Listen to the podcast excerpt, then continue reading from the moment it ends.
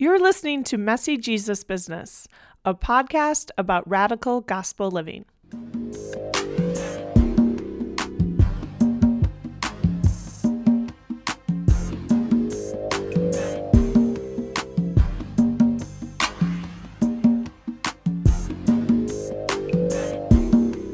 Hi, everyone. I'm Sister Julia Walsh, a writer, spiritual director, and jail minister living in Chicago. Welcome to The Mess.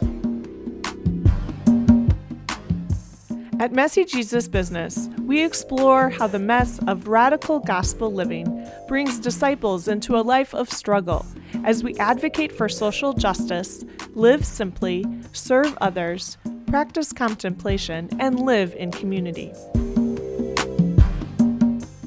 Hey everyone, I'm Cherish Badzinski. I work behind the scenes for Messy Jesus Business podcast, primarily as a writer and sound editor. And I would like to invite you to help us celebrate an upcoming milestone, our 50th episode. I know Messy Jesus Business podcast means a lot to many of you. Now, here's your chance to let us know what you love most, to share how Messy Jesus Business has inspired and influenced you. Here's how simply record yourself telling us about your favorite episode, something you've learned that changed your perspective, or what the program means to you. Really, anything about Messy Jesus Business Podcast that matters to you is just fine. Then email your voice audio recording to us at messyjesusbusiness at gmail.com. You just might hear yourself on an upcoming episode. That's messyjesusbusiness at gmail.com. We can't wait to hear from you. And now, on to our guest. Tessa Bielecki has always loved the diverse peoples and cultures around our planet and studied Russian and French, preparing for a career in international relations. Instead, she co founded a monastic community and four retreat centers in the United States, Canada, and Ireland. She left monastic life in 2005 and co founded the Desert Foundation, exploring the wisdom of the desert, with a special focus on peace and reconciliation among Jews, Christians, and Muslims. The Desert Foundation lives online at sandandsky.org. Tessa has served as a professor and a retreat and pilgrimage leader. She has been engaged in interspiritual dialogue for decades, beginning with Naropa's groundbreaking Buddhist Christian dialogues in 1981. She is a public speaker at venues throughout the world and a prolific writer. Tessa is currently working on a memoir and now lives as an urban hermit in Tucson, Arizona. In this episode of Messy Jesus Business, Tessa and I discuss how Catholicism taught her to be earthy. We examine how pain and the healing process allow for transformation, and how suffering can help us to know union with God. We consider what healthy asceticism is and how we're called to honor the goodness of all God creates. We also examine interspiritual dialogue and why it's important for contemplatives to be in relationship with people from other faith traditions. Lastly, we explore the creative process of making order of the chaos. Enjoy! Tessa Bielecki, welcome so much to Messy Jesus Business. Thank you, Julia. I'm excited. Now, I know you're joining from Arizona, where you're living in, ur- in an urban hermitage, and uh, you and your friend, Father Dave Denny, co lead the Desert Foundation.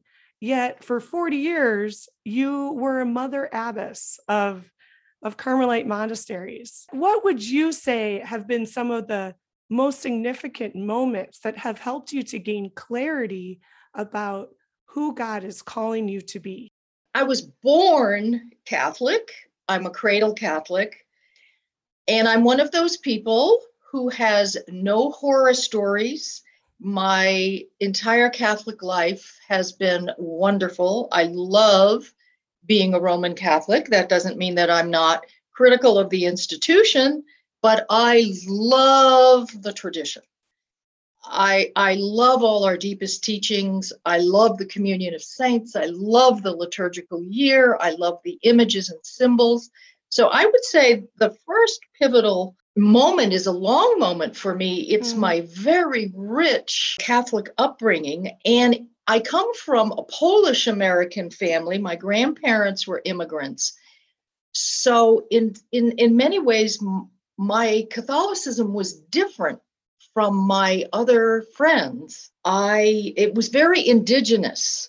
We were very linked to the seasons of the year, to the liturgical year. We did an awful lot of earthy stuff. Like mm. my hmm. favorite story is on Christmas Eve, we used to have straw on, we put straw under the tablecloth uh, in honor of the manger. And we did not start our festivities as a family until the first star came out. Mm. And it was my job to go look for the first star. So things like that meant there was a, a groundedness and an earthiness. Mm. That that's was the first significant thing. Uh, I never went to Catholic schools. Hmm. And uh, I know lots of people have horror stories from Catholic schools. Well, I was a public school girl. Mm-hmm. So I have, I don't have any of those stories. And then I would say my next pivotal moment was I did choose when it was time for college, I chose to go to a Catholic college. It was my choice. And I don't want to sound spooky or anything, but you know, I think God God speaks to us. And we get messages. Uh, someone called them signals of transcendence. Uh, if you were using classical mystical language, it's locutions. The Bushmen of South Africa use a word called, uh, the, they say tapping. Hmm. You, you listen to the tapping inside, and I love that because it has no religious overtones for one reason, for, hmm. for one thing. And I had some kind of a tapping. I, I found myself saying, I want to go to a Catholic college to ground myself in the intellectual foundations of my faith. Now, where did a phrase like that come from? right. You know, for, for an 18 year old girl, I had no idea. Huh. But I but that was very strong. And I went to um, it was called at the time Trinity College in Washington, D.C. Sisters of Notre Dame de Namur. Now it's um, Trinity Washington University. But boy, did I get grounded in the intellectual foundations of my faith. Hmm. I was in college from 1962 to 66. Vatican II was happening. The church was electrifying, and my theology classes were electrifying. Hmm you know, we were reading Karl Rahner and Jean Danielou and um, Hans Kung, and and we even heard a lot of them speak in Washington. It was a big anniversary for Georgetown University, and we went uh, to Georgetown to hear these guys in person. So it it was tremendously exciting, and that was a huge step for me. And then the, th- the third thing chronologically that happened is um, my junior year in college, we had a retreat from a Carmelite whose name was William McNamara. And I had another one of those huge tappings, a huge theophany. And when he opened that retreat and he said, The title of this retreat is Christian Humanism, something happened really dramatically. And what I understood, and I didn't hear a voice, but somewhere deep inside, I heard, I understood this is the man and this is your life. And I had never really heard of the contemplative life. I really didn't know about Carmelite life. And I knew that I was going to follow this man to the Arizona desert and that this was going to be my life. There was nothing much happening when I joined him. He had this beautiful vision, but he didn't have skills for kind of incarnating that vision.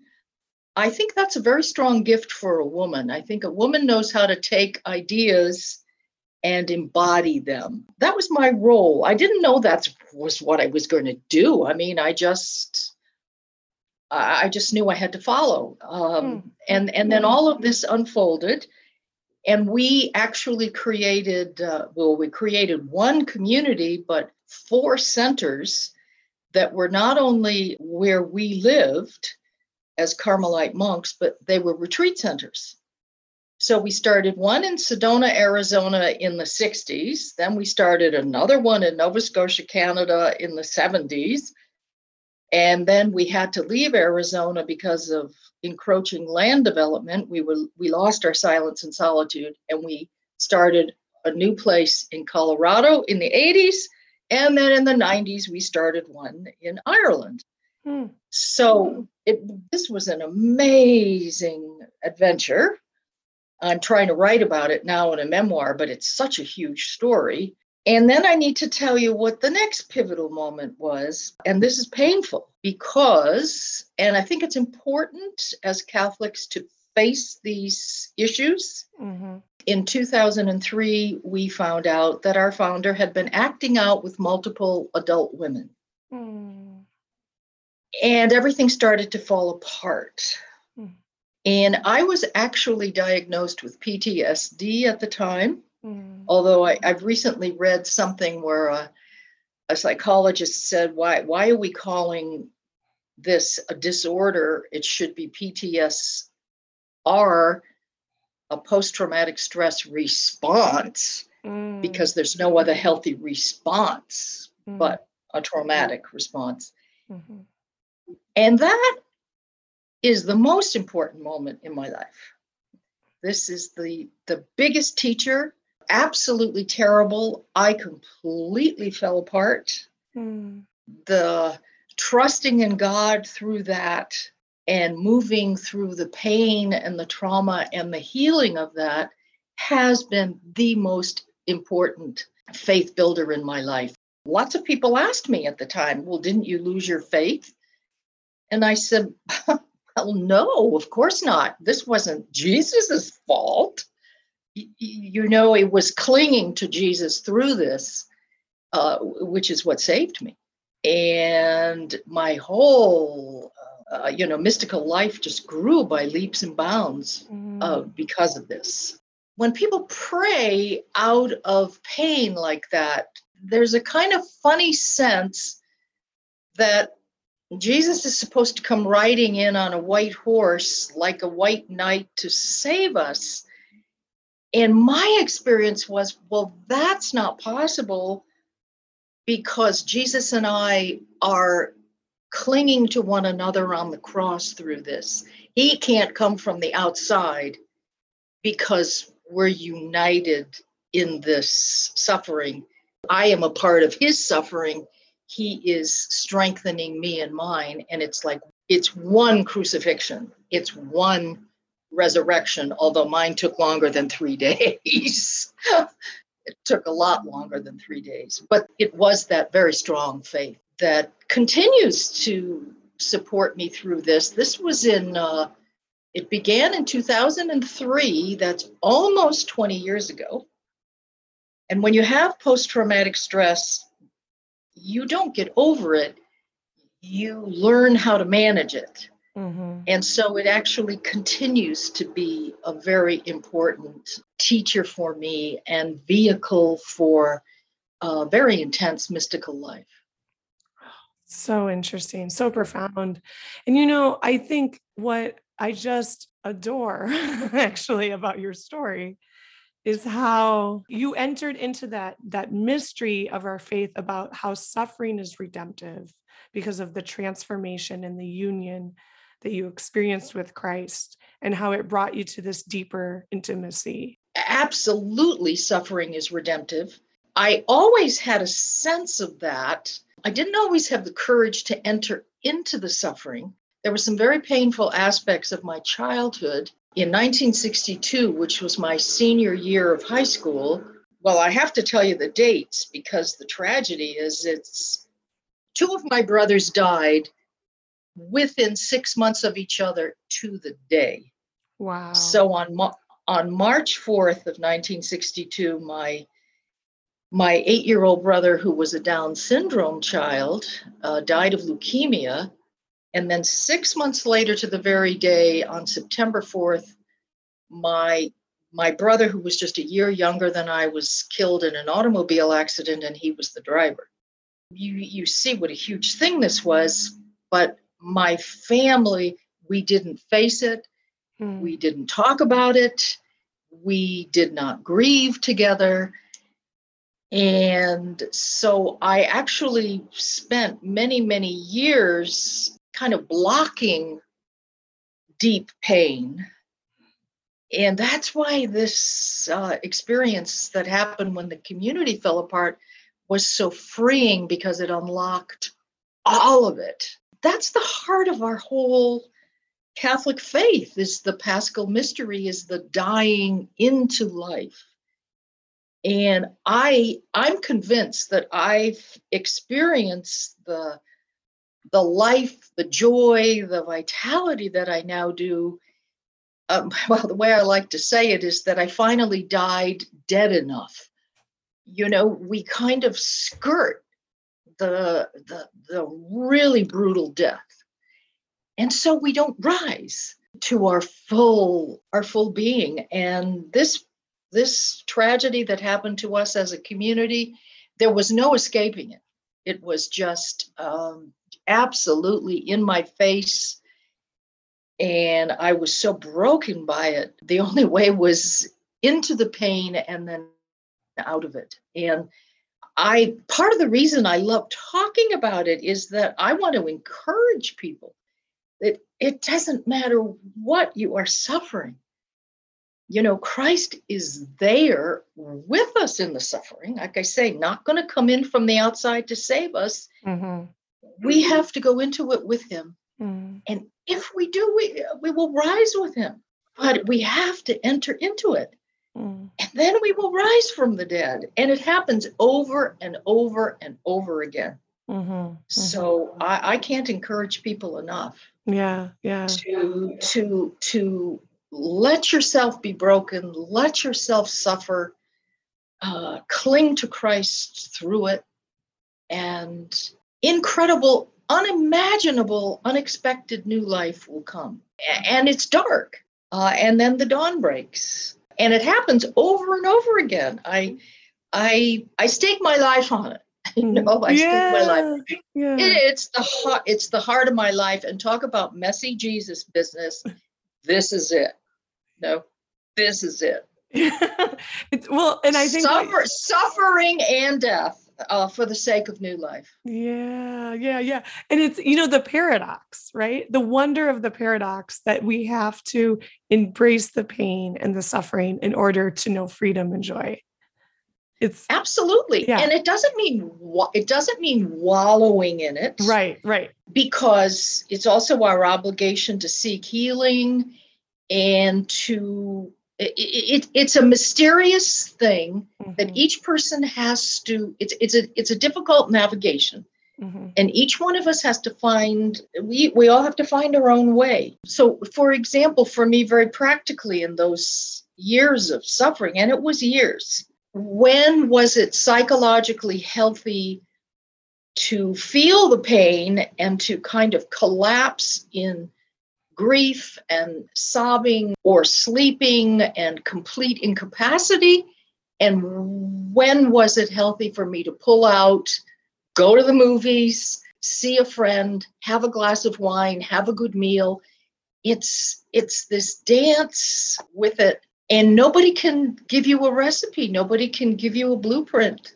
mm. Nobody can give you a map. It's a Mm. it's a trial and error kind of thing, but we come out of it because that's the promise. That's the promise. That's that's and that's the heart of our Catholic faith Amen. and that's why I stay Catholic. I mean, this is how could I not? This is the heart of it for me. Mm, I don't find this depth of teaching on redemptive suffering. I don't see an example like the example of Jesus on the cross. Because we're in this mix, mystical relationship with Jesus, we're intimately connected in this experience. for those of us that could might be tempted to wallow or to get lost in the suffering or to despair what have you learned about how to listen to the spirit's guidance when you're on the journey of healing and transformation? Well, I think it's trial and error. Yeah. It does take deep listening, which does mean uh, silence. It means solitude. I was already steeped in that because we were an eremitical community. We all lived in separate hermitages, mm. which is what the Carmelite charism initially was. You know, when you think Carmelite now, you think of St. Teresa and big convents, but the first Carmelites were hermits. And so, what we were trying to do as a community was go back to what Thomas Merton called the primitive Carmelite ideal. So, I was already trained in silence and solitude. Now, what happened in this crisis, however, was part of the pain of it was I was also being shunned through this experience so that I wasn't just in silence and solitude. I was shunned and abandoned, and everybody just didn't forget about me. They just stayed away from me. So mm. the solitude became isolation instead of solitude. You know, a lot of it was was was kind of natural instinct. I think that our gut and our instincts are God is in there. And that's partly how the spirit speaks to us. Mm is, uh, you know, what does our gut tell us? Mm-hmm. Uh, what do our instincts tell us? Mm-hmm. And so, as I said earlier, sometimes it meant pulling out of pain and this isolation I was in and calling a friend, going to see a friend, going to the movies. And sometimes it was uh, letting the pain wash over me and and I would collapse from it. So I think to hear the spirit, we need we need the silence and the solitude but it's not i don't mean only that because god also speaks through music through art through poetry through other people through nature. Yeah. Nature is ext- is an extremely powerful vehicle for hearing what god has to say to us. Now i also remember one of the most important lessons my therapist told me at this time was she said you are in so much pain and your pain is so big, don't stay inside. Hmm. Live outside as much as you can and give your pain hmm. to the universe. I mean, she meant really give your pain to God, of course. But I was living at that time at that time um, at the beginning of all this in a log cabin in the middle of nowhere in the mountains in Colorado. There were these huge 14 foot peaks mm. you know, outside the front door of this um, cabin. And I felt like I was giving my pain to those mountains, to mm. that sky, which was a metaphor for giving it to God. Mm. So that actually, that piece of land became very important to me because it was the place, it was literally the place of healing for me. Wow. It was taking the pain and helping me transmute it. Mm. So there are all kinds of ways listening in silence, listening to music, listening to poetry, listening to nature, listening to other people. Mm. Sometimes, you know, an outrageous comical movie. There's there's just no end to what God can use to reach us. Yeah. If we're open and we tend to be too pious about it. That's part of the problem. Where we tend to be too pious and we don't realize God is is ready to try to reach us every every which way. God speaks to me a lot through food, through good meals. All of this is good. You mm. know, we we just have to remember that original message from the beginning of Genesis. God looked looked at all this and said, "This is good."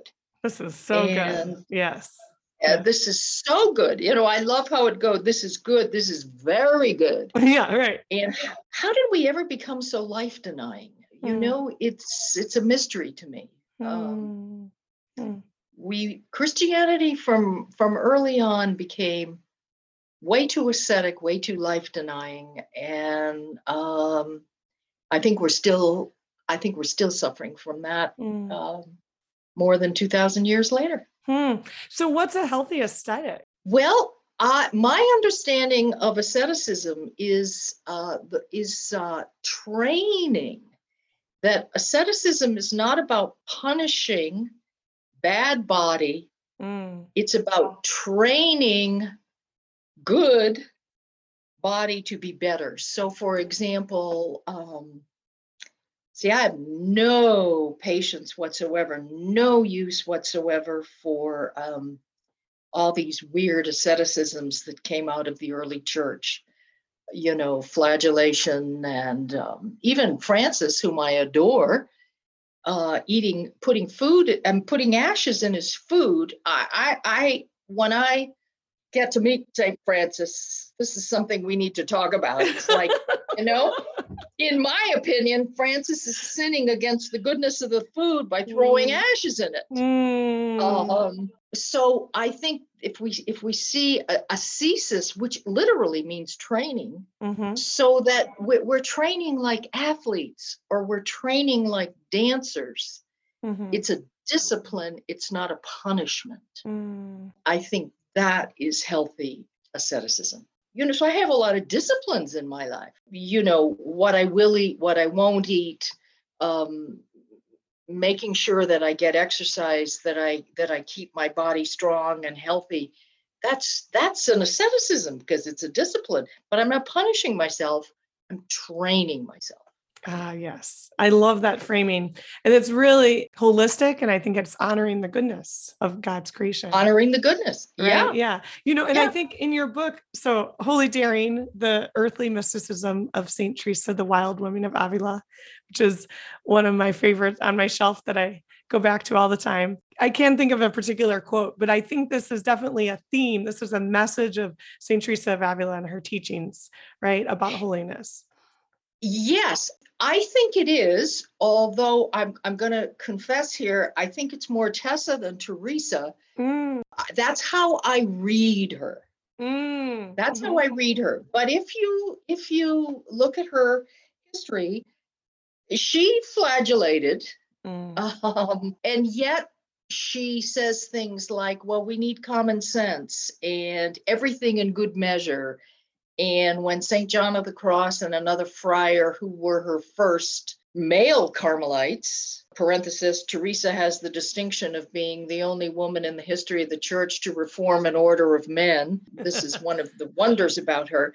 But when they wanted to just go barefoot, she said, no, you have to wear shoes mm, and and you and you must have clean sheets i think she went back and forth but but that was her era i mean this was 16th century this was spain but you know thomas merton uses the phrase um, strong man asceticism Hmm.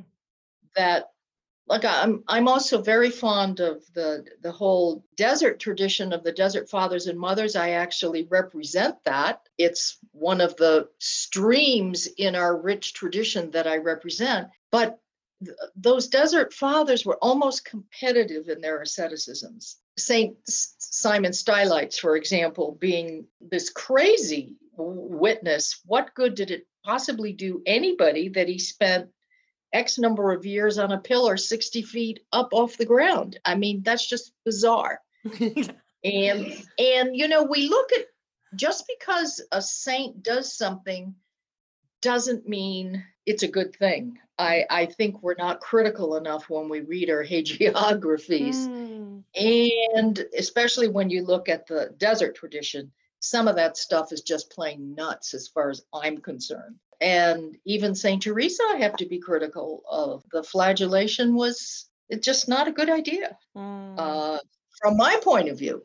yeah, You know, yeah. there'll be who- who see it differently, but I think it's uh, I think it's um, if God said this is good and God gave us flesh, why are we beating ourselves? Mm, uh, mhm, as a as a sign of love no mhm. Yeah, Uh, right. right. better better to go out and and and and you know give alms or something Mm-hmm, mm-hmm, that mhm. benefits um Yeah. somebody Yeah. So I'd love to talk a little bit about Teresa Avila with you because I, I think of I think of her as uh, you as one of the experts, the modern day experts on Teresa of Avila, and every now and then I daydream about some of the holy people of ages past who I'd love to interview on Messy Jesus Business.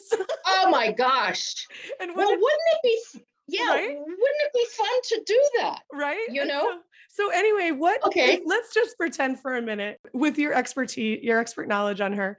Let's say she was here and I were to ask Teresa of Avila, what's messy about radical gospel living? Uh, I think she would say, first of all, that Jesus sets us about doing impossible tasks.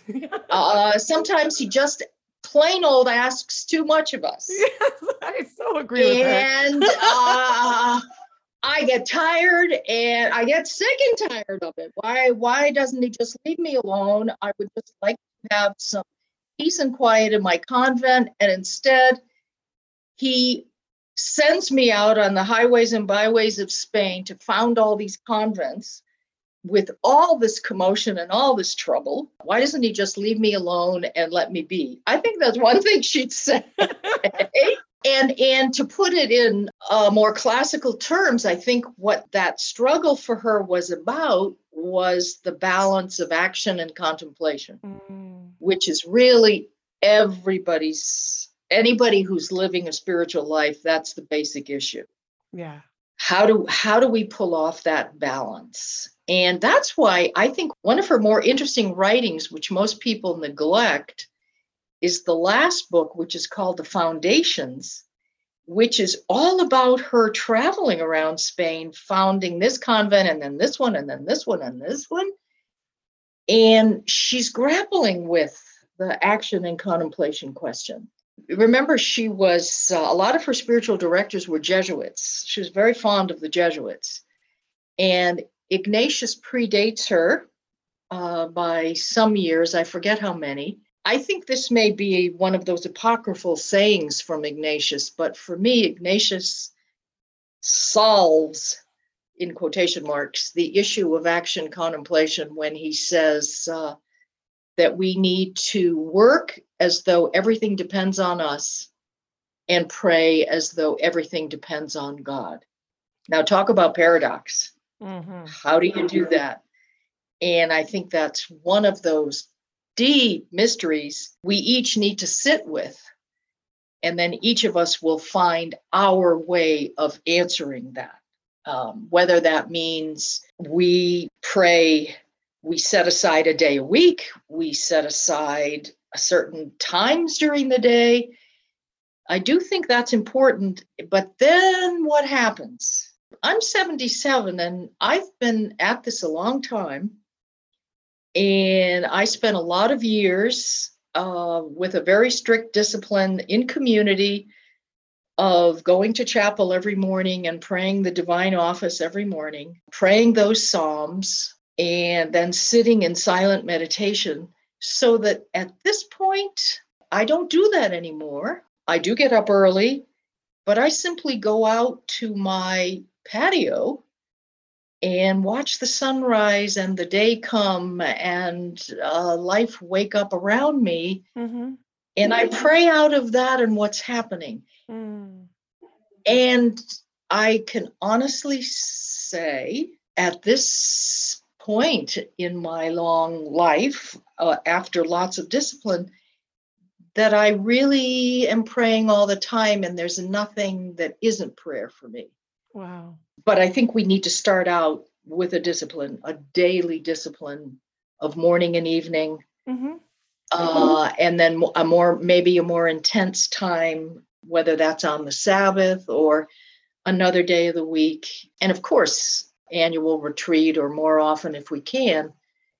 But then what we find is that Teresa, her description of prayer is my favorite, which is an intimate sharing between friends. Mm. Now, that's quite different from, yes, it can mean sitting silently in an intimate sharing. But I have already mentioned how important food is to me and sharing a meal is to me, or even eating alone. Most of my meals I eat alone hmm because I live now as an urban hermit, uh, not I'm not out in the wilderness anymore. I'm not in community, but I'm still living the same way I always have.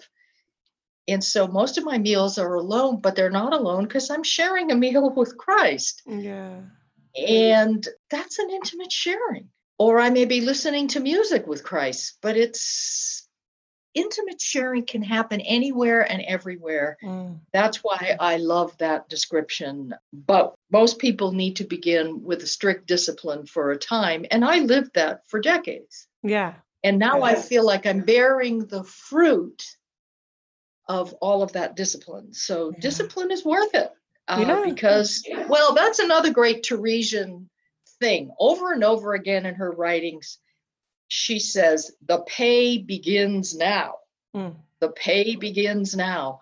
So that we don't wait till we get die and go to heaven, whatever we mean by that. I think it's a realm of being, not a place. Teresa experienced it here and now. And that's also very gospel. It's interesting to use economic language when it comes to. I know it, but that's that's straight out of Teresa. Yeah. I know it's bizarre. Why? Why? Uh, why would? Well, she had a lot to do with financial stuff. She always she had to be raising money and Yeah. and paying bills and yeah. But you know, we always want to pay. Uh, uh, just you know, let's be honest. You know, Right. we want that. Re- we want that reward. hmm And she and she, she could have said, "You will receive the fruit in this life" or something. Mm. But that's that's really what she's saying hmm and I uh, and I know that by experience as well. Mm. Uh, we do come into the fruition of all that we long for and aim for and uh, discipline ourselves for. Mm, amen to that. Yeah, God works wonders all the time, and and I think it is a matter of just like trusting in the unfolding and paying attention to to what where God is continuing to draw us, and and be faithful as we we follow that that tapping. I love that that word tapping that you said earlier. Mm. You're so rooted in your Catholic tradition. This you are clearly a Catholic, just like me. Yet you are in a lot of interspiritual relationships and interspiritual spaces. How do we enter into places of dialogue where we're honoring the diversity of spiritual paths and beliefs? I think one of the most important things that's happening today, and I do believe it's the wave of the future, Mm, is is what some people call the interspiritual movement. Beverly Lanzetta calls it the intercontemplative movement because if you're going to share spiritualities or dialogue, you have to be very deep in your own tradition and and I think you have to love it to then put it in dialogue with another. I was thrust into a Buddhist Christian dialogue at Naropa University way back in the 1980s when this kind of dialogue was just beginning. I wasn't even 40, and I was the only woman with the likes of Thomas Keating and Brother David Steindl-Rast, and then all these great Buddhist teachers. And I was scared to death because I didn't know anything about Buddhism. I didn't like it very much. And I really learned from one of the big Catholic pioneers in dialogue. And Catholics are big pioneers in interspiritual dialogue. Uh, Le Saux, who became Abhishiktananda in India, whose work was continued by Father Bede Griffiths, the Benedictine, at the at an ashram called Shantivanam. And then the man who has influenced me even more is he's dead now, a, a, a priest by the name of Raimon Panikkar, whose mother was a Spanish Catholic and his father was an Indian Hindu. Hmm, So the interspiritual struggle was actually cellular for him. Yeah. And he's very difficult to read. I do not recommend him. I need him interpreted by a friend of mine who is a little smarter than I am. But what Panikkar says when we go into an interspiritual situation, we need what he called vulnerability to conversion. Hmm. Now, what that means, and that's that's what I went with to my first dialogue. What he meant is that I go to this dialogue with Buddhists vulnerable to conversion, not to convert and become a Buddhist, but to be vulnerable enough to convert to being a very different kind of Catholic because I have encountered a Buddhist. Ah. And this, I think, is crucial. I understand why people would be afraid. For one thing, people think we're going to be contaminated. Mm. But I think it's much better, instead of thinking about contamination, why don't we use the phrase cross fertilization? Mm. You know, we travel to each other's countries, we eat each other's foods, we learn each other's languages, we love each other's music. Mm-hmm. Why wouldn't we share contemplative practices Mm. and not be threatened by them? Yeah. I will confess that my favorite way of praying, I learned, I, I can't do it by myself because it happens in community. Uh, in Abiquiu, New Mexico, I used to take students to a Sufi zikr, was a particular Sufi lineage. You don't find it in every Sufi zikr, uh, which is kind of like a prayer circle of chanting and praying, reciting. And this particular group chanted the 99 names of God in Arabic. If I could do that every day of my life, I, I would be ecstatic. I found that it was a simple chant. I could pick up the chorus in the Arabic, and it was so deep and so profound. Does that threaten my Catholicism? No, it doesn't does sitting in Buddhist meditation with my Buddhist friends threaten my Catholicism? No, it doesn't. The universe is big, God is big.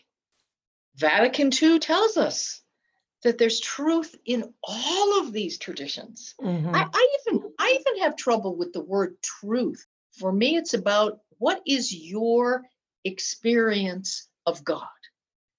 What does that look like for you? Mhm. You know, give me an example. How do you experience God? And let me experience that with you. And then let me share with you how I experience God. That's the heart of it, is Mm. the sh- is shared experiences of God. Mm.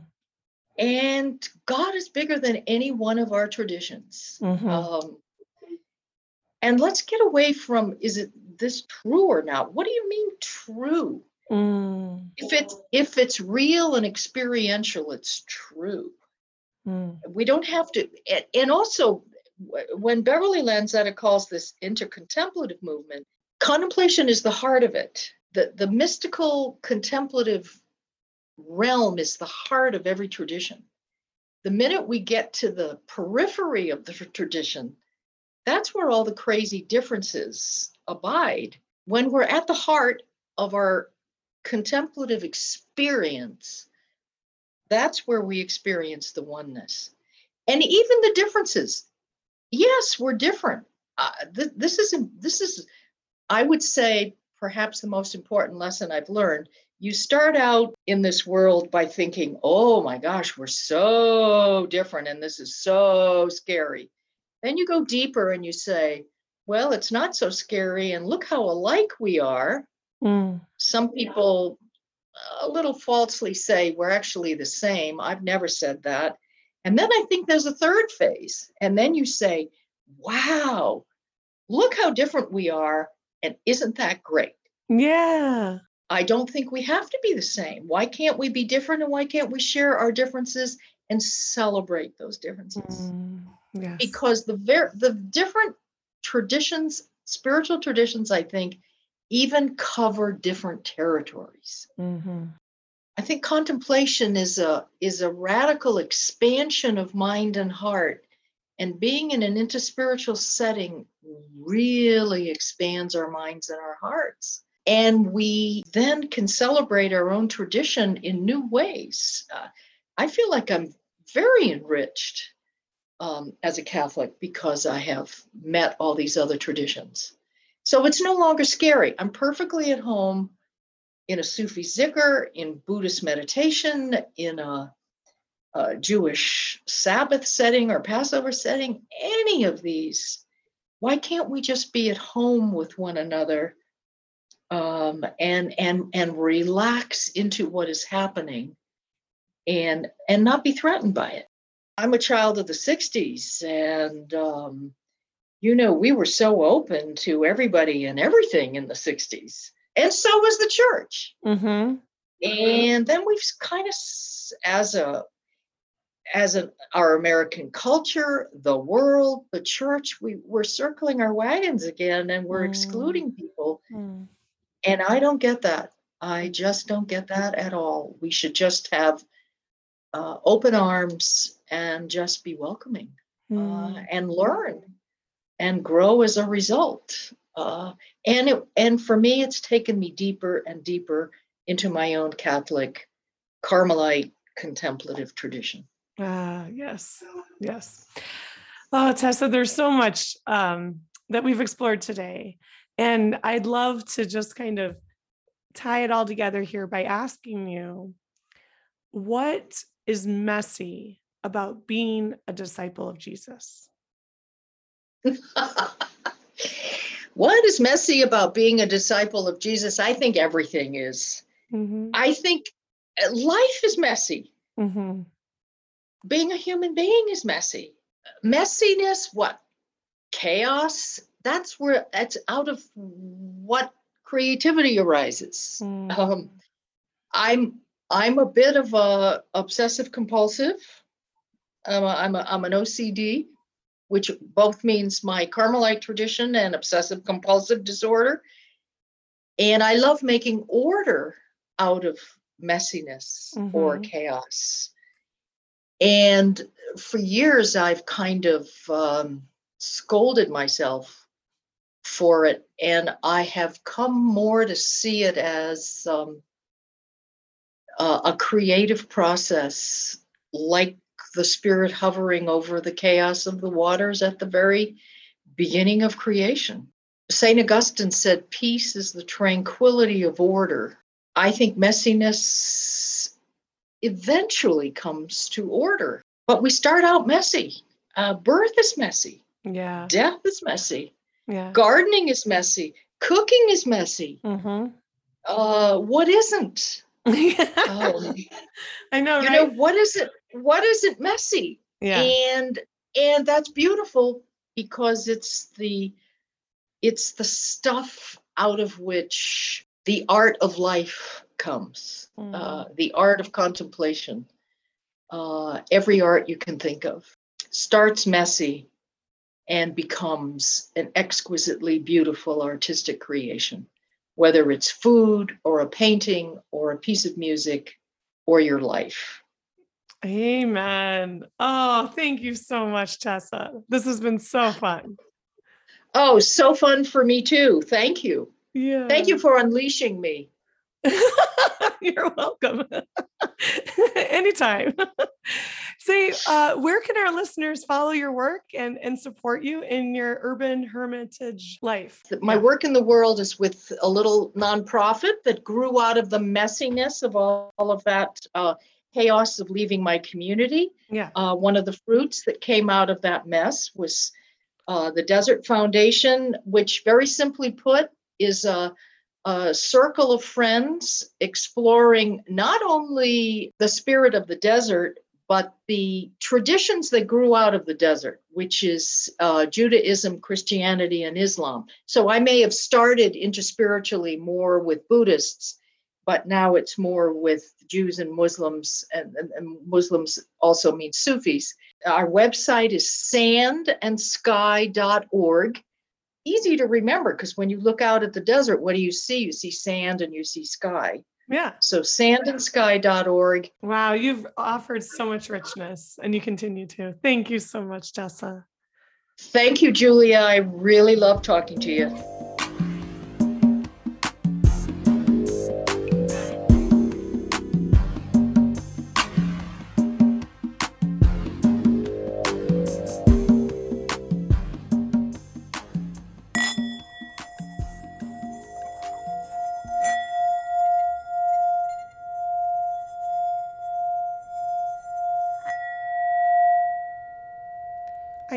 You to join me in this contemplative moment. Whereas Tessa and I discussed the richness of Carmelite spirituality and Teresa of Avila's relationship with God, I'm going to read for you what is most frequently referred to as Teresa of Avila's bookmark prayer. As I read this aloud, I invite you to close your eyes and breathe deeply as you listen and pray. May the words of St. Teresa, the words that meant so much to her, be a meditation for you on how you are called to union with God. St. Teresa of Avila's bookmark prayer. Let nothing disturb you. Let nothing frighten you. All things are passing. God only is changeless. Patience gains all things. Who has God wants nothing. God alone suffices.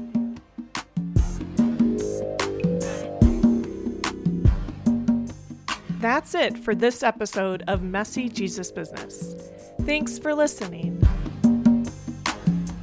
Messy Jesus Business is produced and hosted by me, Sister Julia Walsh, and edited by Cherish Bedzinski. You can find us online at messyjesusbusiness.com and on Facebook, Twitter, Instagram, and Patreon. If you like what you heard, please be sure to mention our podcast to your friends and followers. And we'd love to have your support via Patreon. From the bottom of our hearts and the middle of the mess, thank you. Messy Jesus Business is produced in partnership with the Franciscan Sisters of Perpetual Adoration. You can learn more about our religious community and donate to our mission at www.fspa.org.